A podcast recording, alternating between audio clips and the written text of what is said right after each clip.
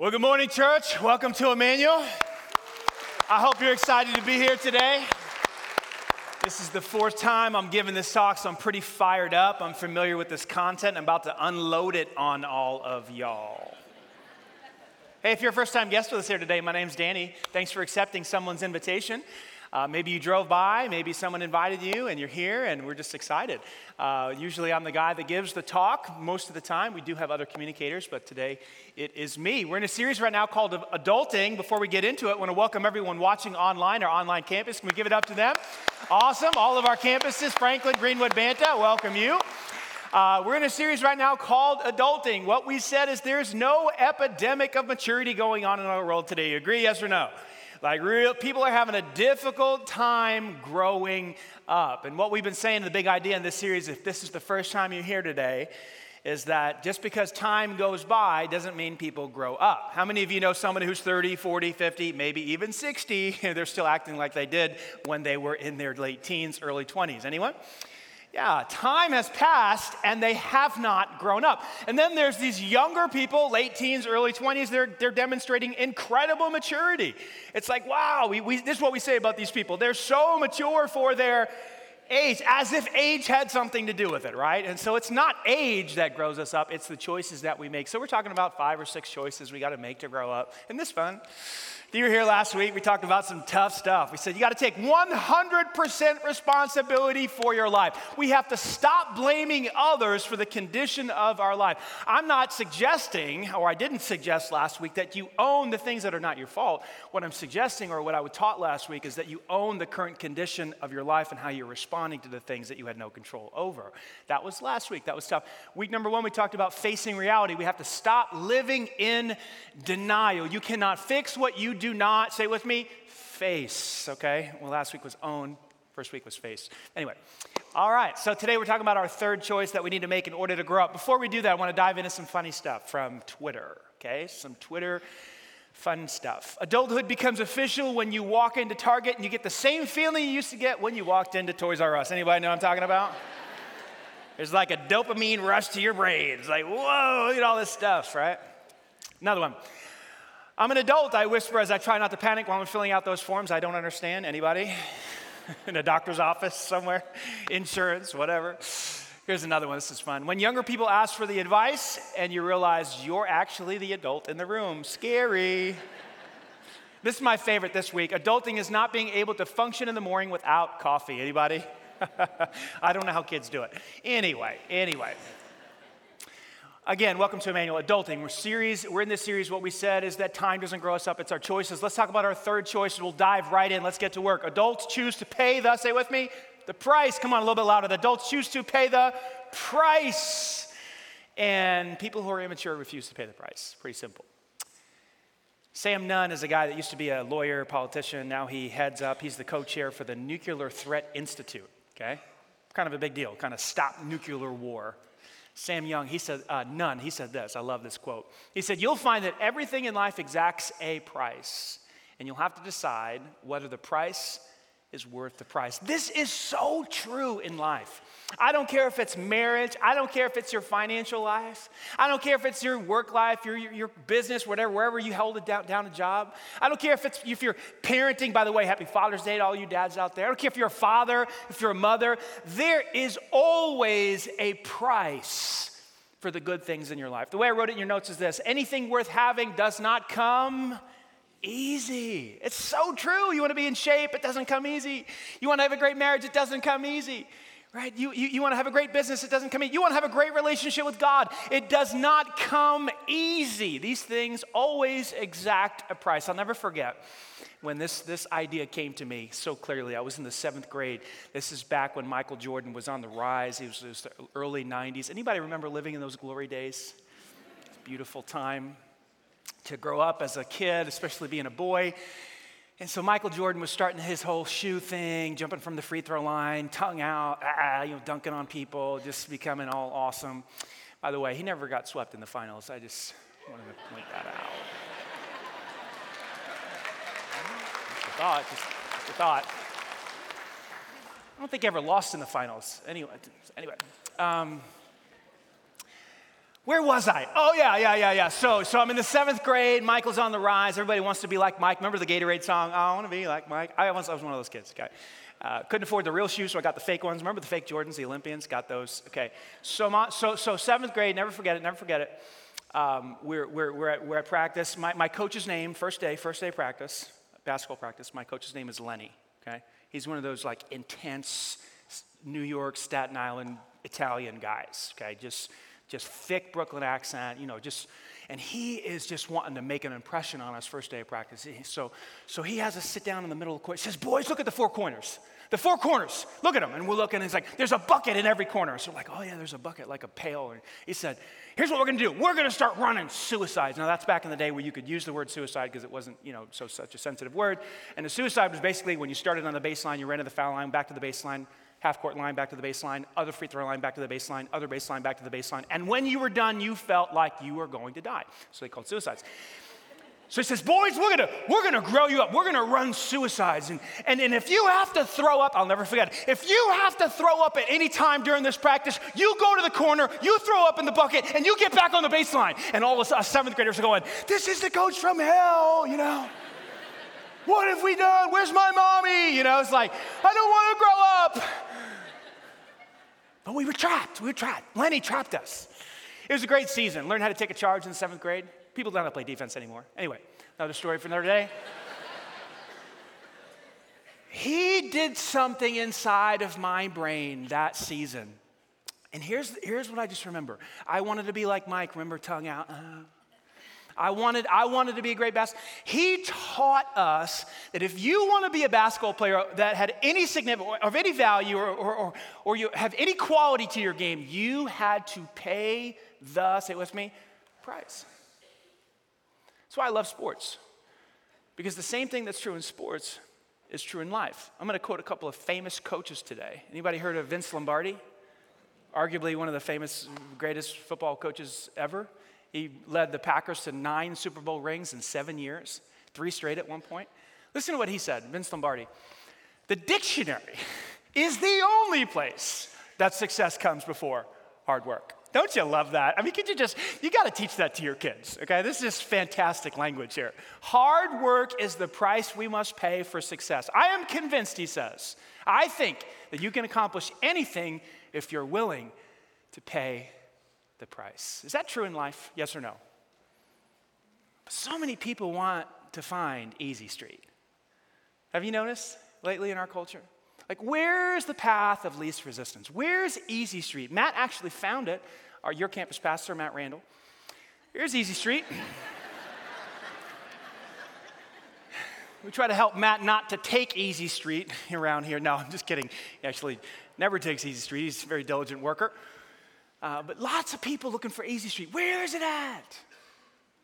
In fact, in our culture today, many people are developing, have developed an entitlement mentality. Have you noticed? What is an entitlement mentality? It's simply this attitude that says, hey, since I'm here, you owe me. Hi, I'm a human being and you must pay me, you must reward me, you must honor me, you must respect me. It's this, this, this idea that somehow, because you showed up, you get access to privileges and benefits. And it's, it's, it's, it's becoming more and more of, the, of a, a pervasive thought pattern in our world today. Who's to blame? Older people. That's right, you heard me. Older people. Who, who's creating this, this, this, this philosophy in our world today? It's the adults, the supposed adults. Let's give everybody a reward. You know, two teams compete, everybody gets a trophy. See, back in the day, the team that won got the trophy. Now everybody gets one. Have you noticed this, right? You don't want to make anybody feel bad, so, you know, you give everybody a trophy. I, I, I, looked this up the other day. I couldn't believe this. There's a school in Tennessee that, that said, no more valedictorian. We're going to do away with it. No more valedictorian. Now, the idea, the idea of a valedictorian is that you're the number one in your class. GPA, other things, whatever, you know, you're, you're, you're, you're the best. This school said, no, no, no, that makes everybody else feel bad. So so they have 48 valedictorians. 48. No, you look it up. It's a school in Tennessee. 48. Imagine going to college and they say, hey, you know, how'd you do in high school? I was valedictorian, but so were 47 others. what? Wait, time out, what? Because valedictorian means you were number one, but you weren't, obviously you weren't number one because there were 47 others. So, so the whole concept of, of removing, you know, this, this rewarding those who, who perform the best actually devalues performance. And it says to the best performers, well, that's really not, you know, don't really work that hard because everyone else is going to get the same reward as you. We're doing this in our culture more and more and more today. Who's doing it? The adults are doing this because we don't want people to feel bad. We don't want to tell people, actually, you stink at that. You're really bad. Yeah, like you can't play that sport. You're terrible. Like your voice, not a singing voice, try something else. Like, we're like we don't want to say those things to people, and that's how people show up on American Idol, and no one's ever told them they suck, like they're terrible.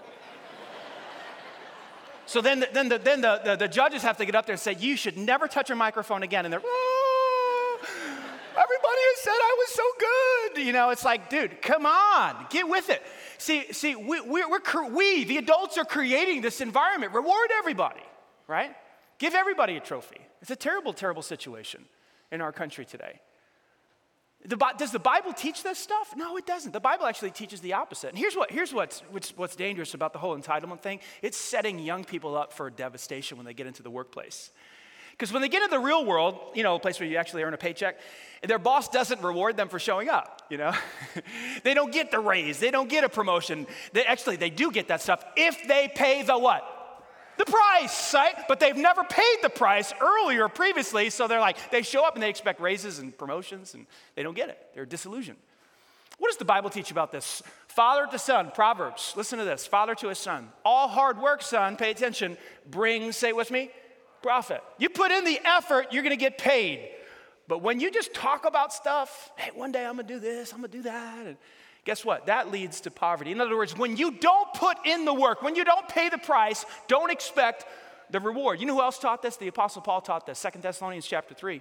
Those unwilling to work will not get to, say with me, eat. Now, he didn't say those who cannot work. There are some people who are disabled, they physically cannot work. That's a different story.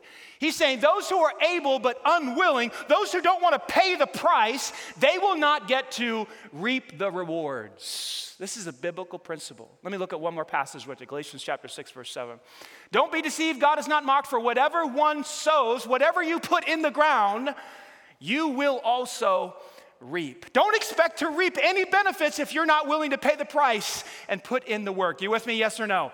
That is what the Bible teaches. And, that, and here's, what, here's, what, here's what adults do adults simply understand this concept and, like, look, if I want anything good in my life, anything worth having in my life is not, coming, is not going to come easy, so I am going to pay the price to have the good marriage, to have the finances that, that, that bring peace, to have a, a relationship with God that, that brings me life.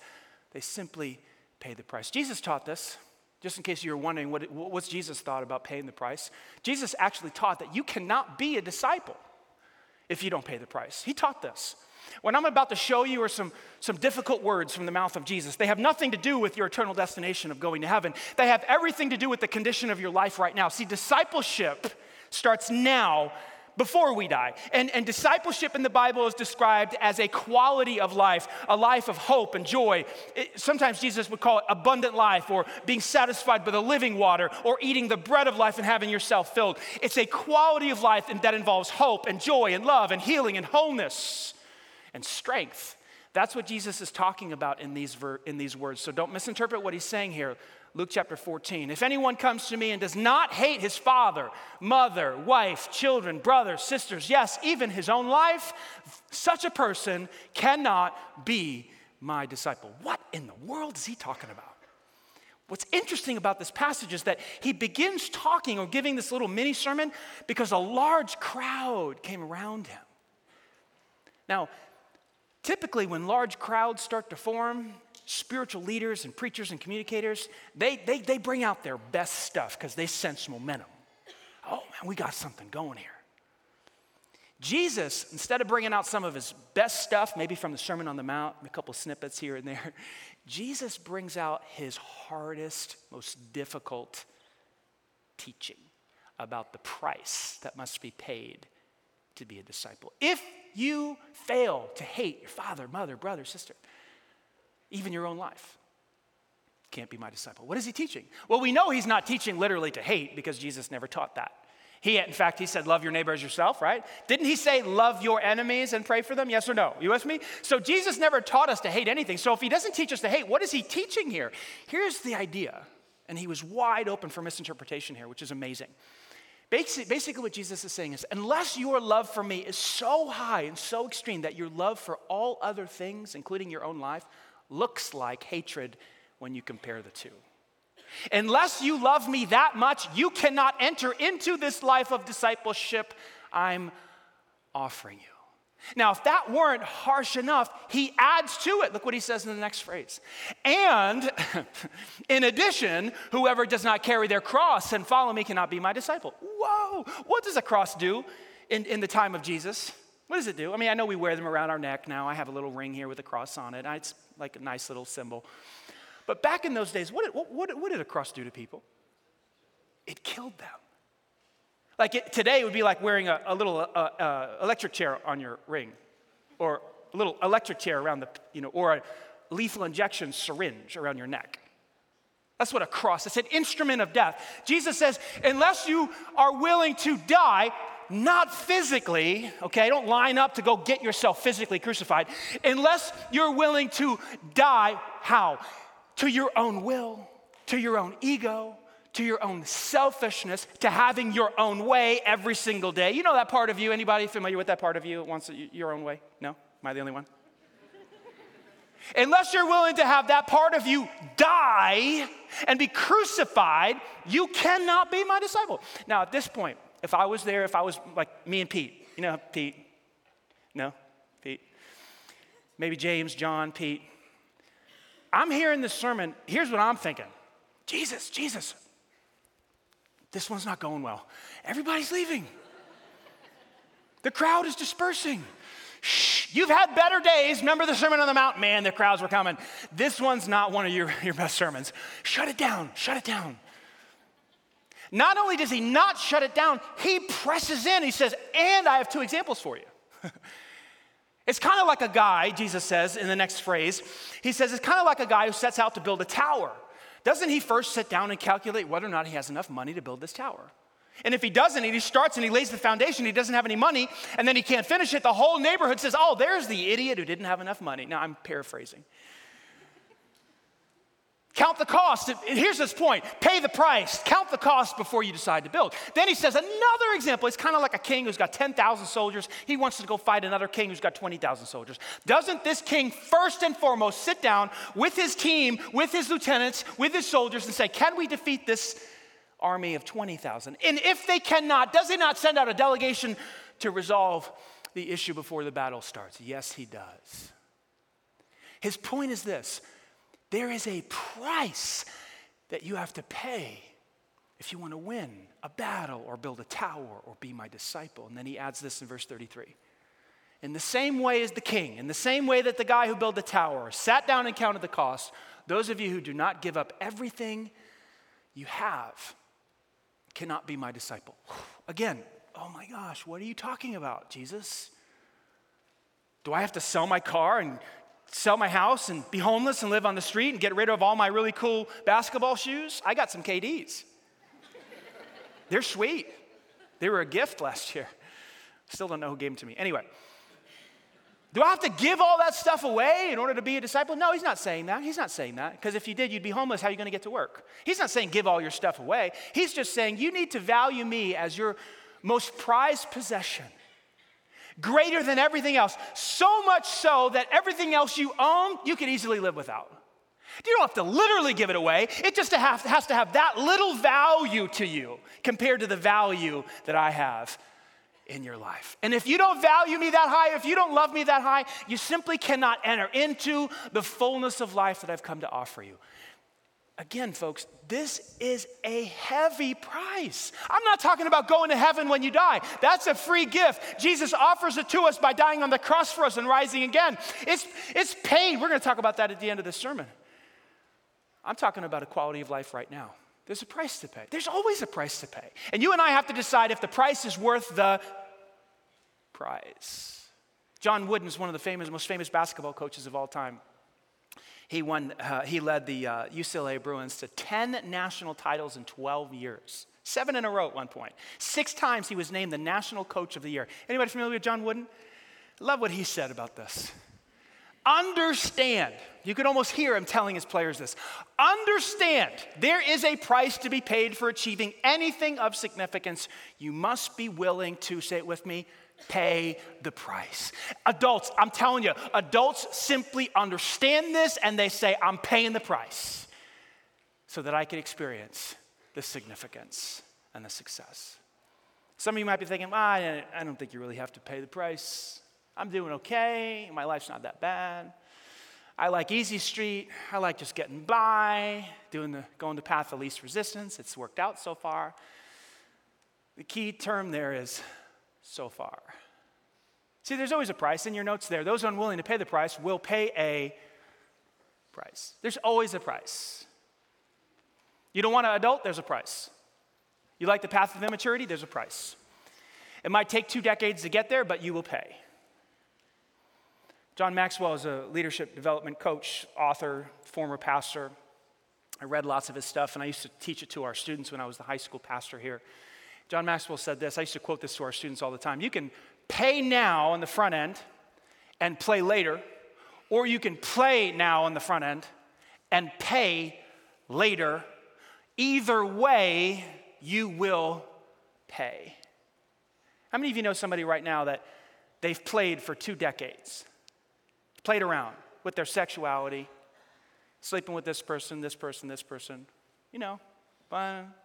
Now they got a kid with this person, they got a kid with this person, they picked up an STD. They played, and now they're what? On the back end of the two decades. What are they doing? They're paying the price. They didn't get serious and self and get their sexuality under control on the front end, and now they're paying on the back end, literally. How many of you know people with their finances, you know, for decades, you know, just play around with their finances, charge this, buy this, get into the debt, no problem, borrow, borrow, borrow. Two decades later, now what's going on? After a marriage breakup and job loss, they're paying with a bankruptcy, they're paying, they're drowning in debt, credit card debt, stress. They played and now they're paying. See how that works?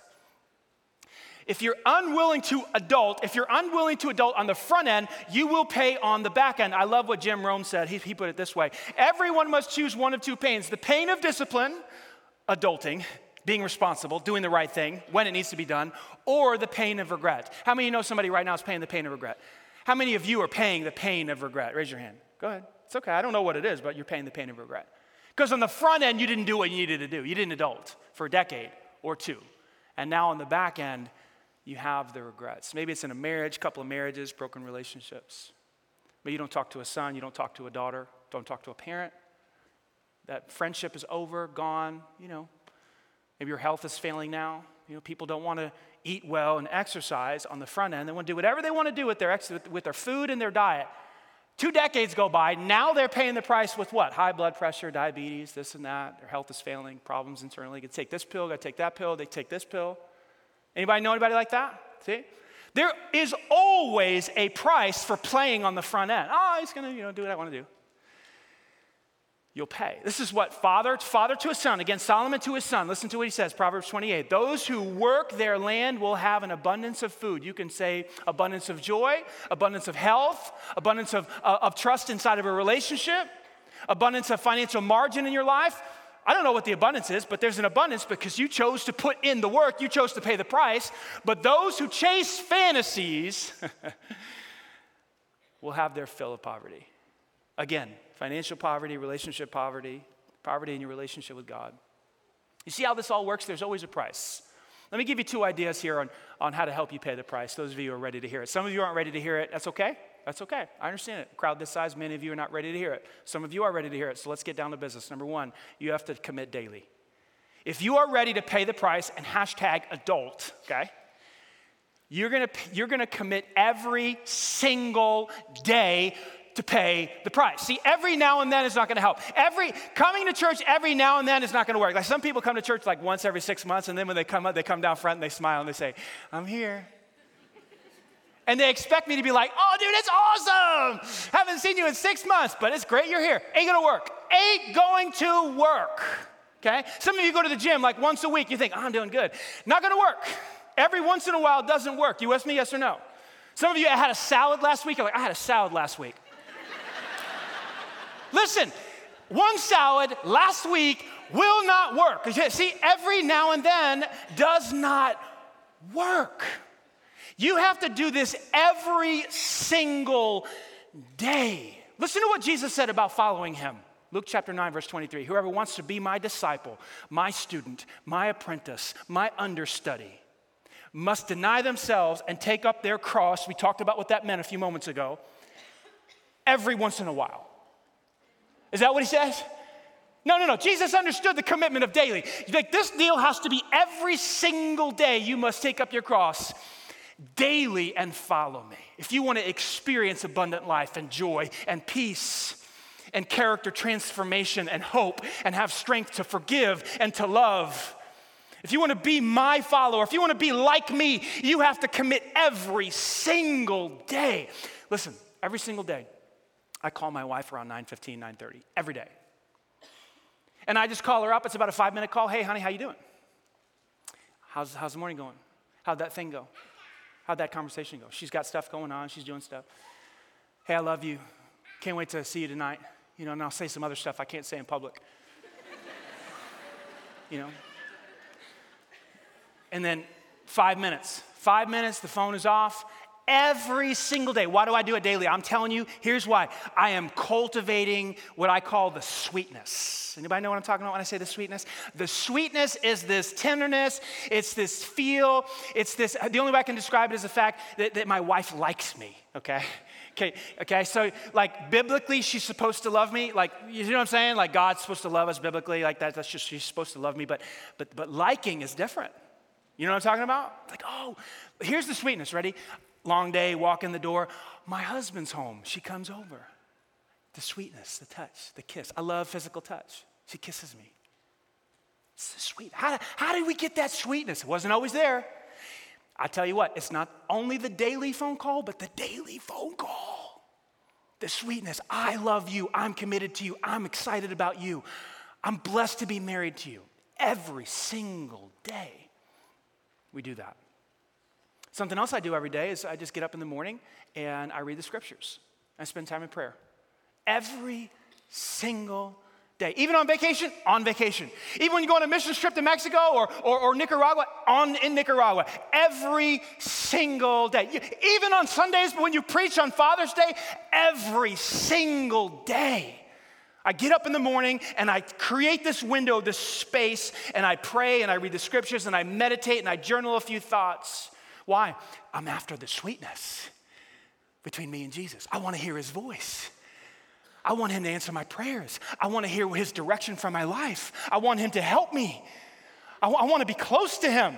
So, so what am I doing? I'm paying the price on the front end. I'm dying to myself. I'm picking up my cross every day. Why? I want the sweetness with Jesus. Somebody like, oh, I didn't know you had to do that to be close to God. yes. And you have to do that with any area of your life if you want to experience goodness.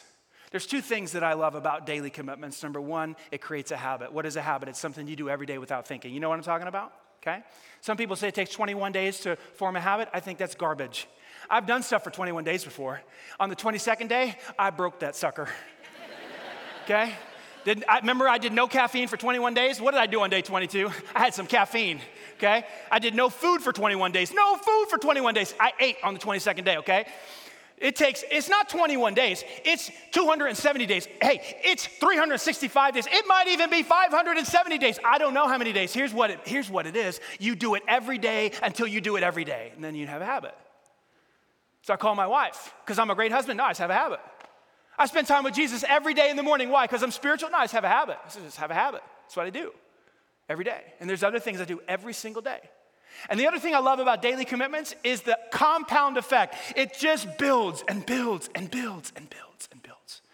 Until you have a mountain of, I don't know, finances, a mountain of energy for physical health, a mountain of intimacy with God, a mountain of sweetness in your marriage, a mountain of great relationship with your kids. I don't know whatever mountain it is you're trying to build. There's a compound effect to the daily commitment. You with me, yes or no? I love what John Maxwell said about this. I read this quote a couple years ago. You'll never change your life until you change something you do daily. The secret of your success is found in your daily agenda. He used to say, Show me your daily agenda, and I'll show you whether or not you're going to be a success in life. Wow. And then, number two, you've got to get comfortable getting uncomfortable. I love this one. Love this one. See, the reason we don't pay the price is because it's sweaty, it's hot, it's bothersome. You got to do stuff you're not good at, right? Like the, re- the reason we like the comfort zone is because it's safe, it's predictable, right? It doesn't require anything of us. We're, we're used to it. But if we're gonna mature, we've got to step outside of our comfort zone, have conversations that we don't wanna have, right? Do things that we're not good at. That's how we step out into maturity. I have a blog, some of you know, some of you know about it, most of you don't. I started it about three years ago. Not many readers. Here's why I don't have many readers, because I don't have many posts. if you want to sign up, it's dannyanderson.net. It'd be nice and kind of you to do that. You can sign up for my little blog there. But the reason that I struggle with my blog is because I don't like to write. And the reason I don't like to write is because I'm uncomfortable. I start sitting down to write. I can give a talk, a 30 minute talk. It's great. I can get up here, tell some stories, share some scriptures, blah, blah, blah. It's fun. I can do it. Writing? Oh, man, I put a couple sentences together and it's like, man, that doesn't make sense. People are going to hate that. I can't spell. I don't know where the punctuation goes. Is that a comma? Is that a hyphen? Is that a colon? Whatever, right? I have flashbacks from college. I can see all the red marks on my papers. Anybody else? Like, why did the teachers use red marks? Like, every red mark was a dagger. Here's what it said to me You're stupid. You're dumb. You're stupid. You're dumb. They could have used green. Nope, they used red. So I struggle to write a blog. But I do want to help people, so I'm, I'm committed. So I'm stepping out of my comfort zone and I'm getting uncomfortable. And now I'm writing about a blog a week for the last five weeks. so, making progress, making progress. How many of you have ever heard of Michelangelo? Arguably one of the, fam- one of the greatest artists of all time. He painted the ceiling in the Sistine Chapel. Some of you have maybe seen a picture of it. All of these are paintings by his hand. It took him four years to do it. Some of them are 13 feet long. The most famous one is where God and Adam are reaching out to each other. And it's, it, it comes across like, wow, what a gifted man. What, what an incredible artist. But it ended up being something that he hated. He actually wrote a poem about how much he hated painting this. He almost went blind because he was looking up, painting like this, and the paint was coming in his eyes. Almost went blind. This is what he had to say about his mastery. If people knew how hard I had to work to gain my mastery, it wouldn't seem wonderful at all. And this is what's true in life there's always a price. You wanna, you wanna grow up, you wanna mature, you wanna, you wanna do something great, you wanna have something great, you wanna have something worth having, it is going to cost you dearly. What?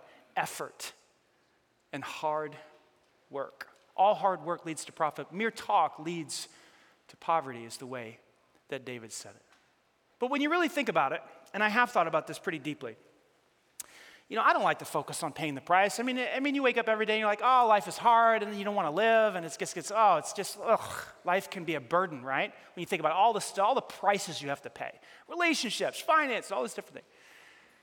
And I've kind of switched my mind on that. I think Zig Ziglar said it best. This, this is great. This is so, so true. He said, You don't pay the price for success in any area of your life, you enjoy the benefits. And I got to thinking about that in my marriage. You know, I, we don't have a perfect marriage, but we have this sweetness thing going on. Celebrate 19 years in August. It's incredible. And, and I started thinking about all the prices that, that Jackie has paid to put up with me and then the prices that I have paid to fix me. you know, humility and swallowing my pride, and, and you know, those are the big ones. But, but learning to serve my wife, learning to listen to my wife, okay?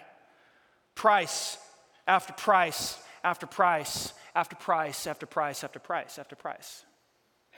And it used to be difficult. Now it's like, well, I don't look at it like that anymore. Now it's like I, the price is easy because of the benefits, the sweetness. the fellowship, the friendship, the love, the tenderness, the care. My wife has got my back a hundred percent. She is faithful, she is loyal, and she respects me. Wow. I can't even believe I can say that. Because there was a time in our marriage that wasn't true. And I'm not saying we don't have room to grow, but now it's like, what, what wouldn't I pay to experience those benefits? Anything? There's nothing. I would pay anything, right? Same thing with my relationship with God. Like, what would I, what wouldn't I pay to experience a closeness and intimacy with Jesus Christ? There's nothing. What, what do I got to do? Fast, pray, silence, solitude? Sometimes I, I go down south for two or three days by myself in silence and solitude. And I get away from everything just to make sure that Jesus and I are walking together. Just did it about a month ago. What, what price? What price? Any price, so that I can experience closeness with God. Man, that is called becoming an adult. Now, there are other areas I'm not willing to pay the price, and I'm still a child. and I'm learning to adult just like you are. But I, I, love what, what, what Matt Fraser said. Anybody know who Matt Fraser is? We're, we're about to wrap this thing up here. It's like the fittest. He won 2016. He won the fittest human being on earth. I think he won it again in 2017. He won the CrossFit Championship uh, deal, and he's like a little tank, you know, just ball of muscle. And I love the way he, what he said about this. He said, I don't have an addiction to suffering because you have to suffer to be the fittest person on earth. He said, I don't have an addiction to suffering. I have an addiction to what the product of suffering is. Don't, See, if you can get this, if you can understand, it's, it's not about focusing on, oh, all the hard work and the lifting weights and the running and, the, and the, all these different things I have to do to, to win. It's not about the price, it's about the product of the price. And if you can become addicted to the product of the price, paying the price will become fun. It'll become part of life. I get to, you get to pay the price now. That's what life is about. It's one gigantic price so that you can experience the benefit of the price. Yes or no? Is this crazy? I could be crazy. There's crazy people out there. 48 valedictorians. There's crazy people out there. I could be one of them. I'm not sure. I don't think so. But you test it out. You start to become addicted to the price of, or to the product of the price, and see if it doesn't change your life. See if you won't come to the table and pay any price so that you can experience the life that you, you're created for. I think we're onto something here. What do you think? Let me ask you a question. What are you missing out on because you're refusing to pay the price? Is it a better marriage? More energy because, you know, you haven't been taking care of your body and your diet's out of control? Is it financial peace that you're missing out on because you, you, you let your finances just go and debt is mounting? And I don't know. Are you missing out on, a, on an intimate relationship with God because you've just kind of been haphazard with your discipleship? What are you missing out on because you're refusing to pay the price? I don't know. Only you can answer that. I'm just telling you that, that everything in life exacts a price, and you have to decide in your heart and mind is the price worth the prize? once you decide, man, you're going to start paying that price, and, you, and your life is going change. A couple days ago, my friend Adam shared a quote with me from an old dead guy named John Calvin. Anybody know who John Calvin is? Had major influence on Christianity and he's got a com- set of commentaries on the Bible. And Adam said to me, you know, uh, he said, you know, John Calvin said that from the moment that Jesus t- started to take on the form of a servant, he began to pay the price for our liberation so that he could redeem us. Let me say it again because it's so, so good. He said, From the moment that Jesus began to take on the form of a servant, he began to pay the price for our freedom, our liberation, so that we could be redeemed. Jesus said it this way about himself in Matthew 20.